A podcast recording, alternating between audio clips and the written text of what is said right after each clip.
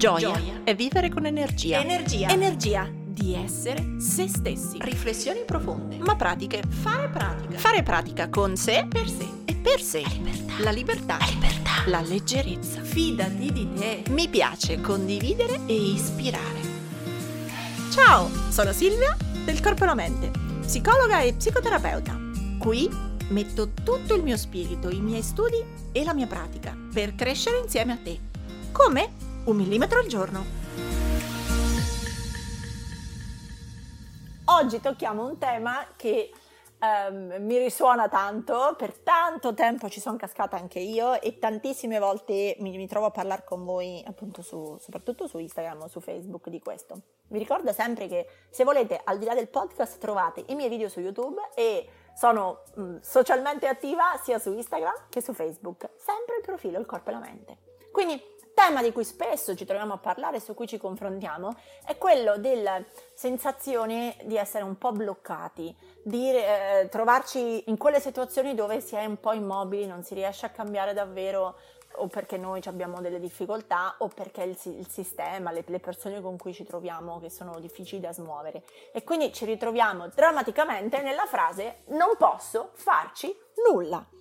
Penso che l'avrò detto un milione di volte quando cercavo di modulare diversamente il mio lavoro, quando ero incastrata in storie complicate, in lavori complicati. Ecco, non posso farci nulla. Se ti è capitato almeno una volta nella vita di dire anche a te non posso farci nulla, ecco, in questa puntata ne parliamo e tiriamo fuori 5 suggerimenti. Pensa pure alla tua situazione in cui sei bloccato, per qualcuno è il lavoro, per qualcuno è l'allenamento, per qualcuno è una strada d'amore un po' ristagnante, per qualcuno è quell'equilibrio di vita o, o il desiderio di potersi andare a godere del tempo, ma non ce l'ho perché nel mio sistema di famiglia lavoro non ce l'ho mai il tempo per me e non posso farci nulla. In questi giorni proprio su Instagram parlavo di, mi chiedevate dei suggerimenti sulla gestione del tempo ed era venuto fuori quando ve lo dicevo, soprattutto per esempio il tema finché ho i figli piccoli non posso farci nulla e che bla bla. Rispetto al tema dei figli piccoli ne abbiamo parlato e useremo magari un'altra puntata se mi fate sapere che vi interessa. Oggi voglio più ragionare su che cosa crea questa sensazione e che cosa si può fare per ridurla. Primo aspetto, per quella specifica situazione, quindi vi invito a non pensare in questo momento in generale, ma pensate voi alla vostra veramente situazione bloccata di questo periodo. Ecco, per quella situazione chiedetevi dove state mettendo il locus of control, cioè il luogo del controllo. Chi credete che abbia il controllo di quello che state vivendo. In senso psicologico questo locus può essere interno o esterno.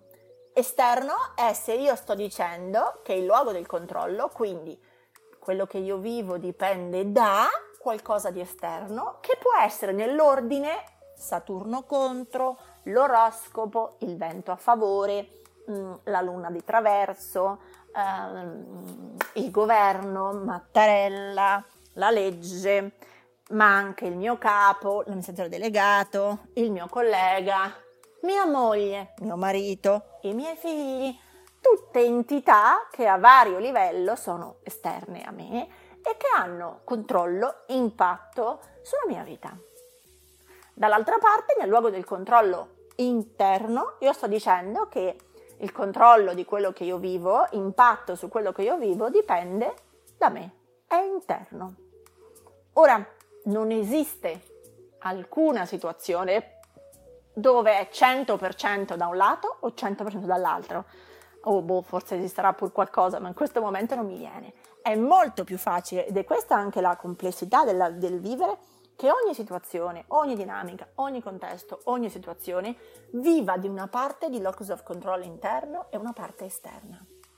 Una parte dipende da noi e una parte dipende dall'altro, sempre. In alcune circostanze è 50-50, in altre è 30-70, in altre è 70-30, in altre è 90-10 o 10-90. Quindi la percentuale, come se fosse un ago della bilancia, di quanto propende tra interno e esterno va valutata ogni volta. E quindi quando ci troviamo a dire ah non posso farci nulla, in realtà stiamo dicendo che al 100% è buttata dal luogo del controllo esterno. E non può essere mai così. Forse l'unico vero momento in cui al 100% esterno è quando siamo neonati e in effetti quello che viviamo, se mangiamo, se andiamo a dormire, se ci cambiano, dipende da qualcun altro.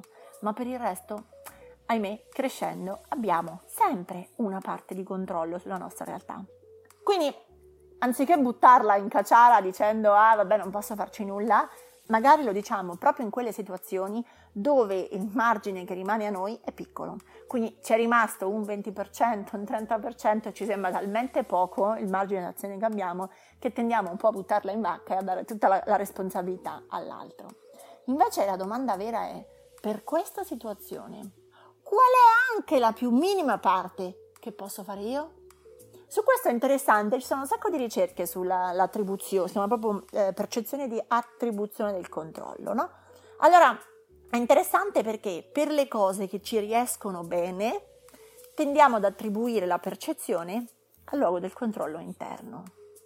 Pensiamolo sui ragazzini, se un bambino è bravo in matematica, tendiamo più spesso ad attribuire la, la responsabilità di questo a un suo talento, un suo tratto, una sua qualità, un suo piccolo animo geniale, una sua preferenza per i numeri, così come se è bravo a disegnare. È una sua qualità, è un suo talento, è una sua caratteristica, è una cosa che ti piace. Quindi tendiamo ad attribuire a noi stessi le cose che ci vengono bene. Per contro, tendiamo a spostare la percezione del controllo verso l'esterno per tutte quelle cose che ci vengono meno bene o in cui siamo meno bravi. Quando il bambino non è bravo in italiano o in storia, è molto più facile parlandone che tiriamo in causa, guarda un po', la maestra che non è tanto brava, o la scuola che su questo non li prepara bene, o i compagni che abbassano il livello medio di qualità di quella classe. Ecco, quando dobbiamo quindi giustificare, quando dobbiamo attribuire una cosa che non ci riesce tanto bene, guardate come la percezione scorre più verso l'angolo del controllo esterno.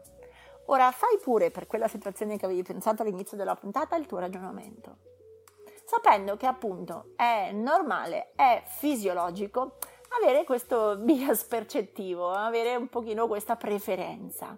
Proprio perché quella cosa non mi riesce, tenderò a sentirmi bloccato perché è colpa di qualcun altro, anziché guardare il pezzo di mia responsabilità.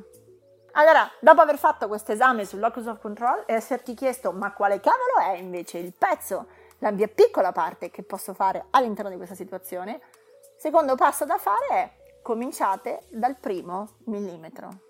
Un millimetro al giorno è ciò che cambierà il vostro mondo, quindi che cosa potete fare? Per esempio, se il vostro punto è mm, arrivare ad allenarvi, che non avete tempo perché avete il lavoro o i figli, ok, se cercate di infilare dentro una settimana di lavoro già piena e dentro una settimana di famiglia già piena tre giorni per andare in palestra a fare il bellissimo corso di yoga che tanto vi piacerebbe da un'ora ogni volta, più la doccia, più andare e tornare, quindi se cercate di infilare tre volte alla settimana, due ore di palestra, è probabile che non ce la facciate ed è probabile che allora diciate che non ci potete fare nulla, perché quello non è un millimetro, quello è aver inserito un treno dentro la vostra settimana.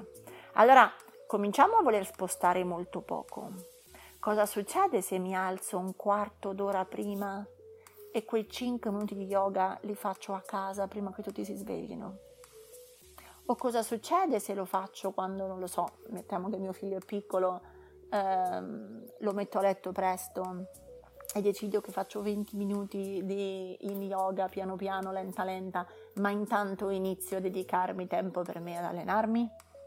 Ecco, se vogliamo davvero cominciare a mobilitare una situazione, a cambiarla, soprattutto se la percentuale di luogo di controllo interno è piccina, quindi se è vero che abbiamo poco margine d'azione, dobbiamo pensare a cosa inserire di piccolo, non di grande. E quel millimetro cominciare a farlo. Terzo step. Poiché appunto il vostro è un 10%, magari un 20%, un 30% e il restante parte è del sistema, è in effetti responsabilità del sistema, non potete pensare di infilare 2, 3, 5, 7, 15 mm cercando di non variare niente del sistema. Anzi, è molto più probabile che riuscirete ad avere quel tempo che state cercando se e solo se qualche altro pezzo del vostro sistema cambierà. Se potete fare o non fare quella cosa, se al 70% la potete fare se qualcun altro è d'accordo? Allora quel qualcun altro va incluso nella scelta, non sperare che non se ne accorga o sperare che per lui rimanga tutto uguale, siamo solo noi a cambiare. Se io voglio avere quel tempo, dopo che ho fatto yoga la mattina, dopo che ho cercato di farlo dopo cena, arrivo a ricavare un'oretta, forse per quella sera dove riesco ad andare in palestra all'orario giusto e a fare la lezione in palestra, forse per quella sera devo chiedere alla mia compagna, al mio compagno, di cucinare la cena. O forse per quelle due mattine in cui riesco ad andare a passeggiare prima che tutti si svegliano, dovrò chiedere al mio compagno o alla mia compagna di preparare la colazione. O forse anziché dedicare io la domenica a fare le pulizie di tutta casa, devo organizzarmi con tutta la famiglia per distribuire, certo, creando in qualcuno malcontento, creando in qualcuno non c'ho voglia, creando in qualcuno ma che palle perché adesso lo devo fare io che l'hai sempre fatto tu. Certo, cominciate a scomodare il sistema affinché tutto il sistema cambi. E così quel 90-10 magari diventa 80-20, 70-30, 50-50 e il tempo per voi l'avrete trovato e il sistema si sarà mosso e non era vero che non potevate farci nulla. Quella persona che fa parte del luogo del controllo esterno, quel qualcuno, quei qualcuno che determinano parte della vostra realtà vanno inclusi nel cambiamento. Non sperare che non se ne accorgano.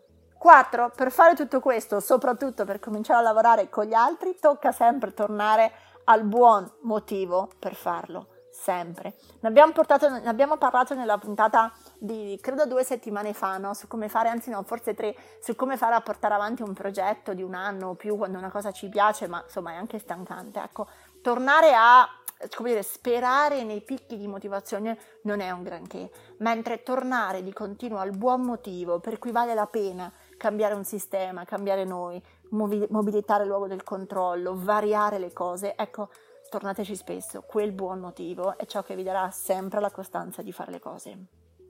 Quinto passaggio, impara a dire di no.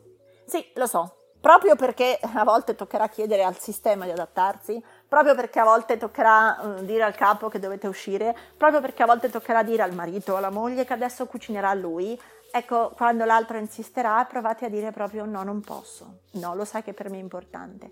E lo so che ora direte no, non si può fare, ma la verità è che a maggior ragione se non facciamo mai cose diverse, difficilmente potremmo ottenere risposte diverse. Quindi no, non posso.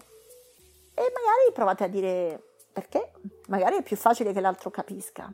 Non sto dicendo che dirà di sì subito, non sto dicendo che tutto il mondo cambierà solo perché voi avete detto di no, perché magari l'avete già fatto, ma il punto è proprio quello, trovate il modo, continuate a lavorare, continuate a cambiare millimetri finché non trovate quello che vuol dire che apre la strada giusta. Se sugli altri millimetri avete trovato la porta chiusa, il punto non è fermarsi, il punto è cambiare ancora, cambiare ancora, cambiare ancora, trovare la via d'accesso possibile. Su questo c'era un detto, non mi ricordo dove l'ho letto, ma io me lo dico spesso dentro di me, non è mai finita finché non è finita.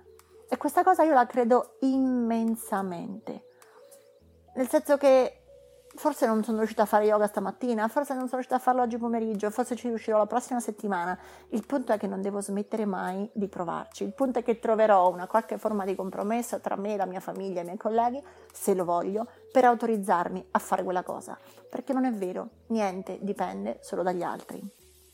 Quindi trovate il modo, sperimentatevi, cambiate millimetri e se è difficile, agite di più, non di meno e questo non, non significa insistere, significa fare qualcosa di diverso. Se non sta funzionando, cambia. Non insistere, diversifica. Ora tocca a te. Metti in pratica il tuo millimetro e condividi questa puntata sui tuoi social con l'hashtag un millimetro al giorno. Tagga il corpo e la mente così potrò seguirti anch'io. E ti ricordo che mi trovi su Instagram, YouTube e Facebook sempre come il corpo e la mente. Se vuoi aiutarmi, lascia una recensione a questo podcast. Ogni tua parola è preziosa, è preziosa. Ci sentiamo al prossimo millimetro.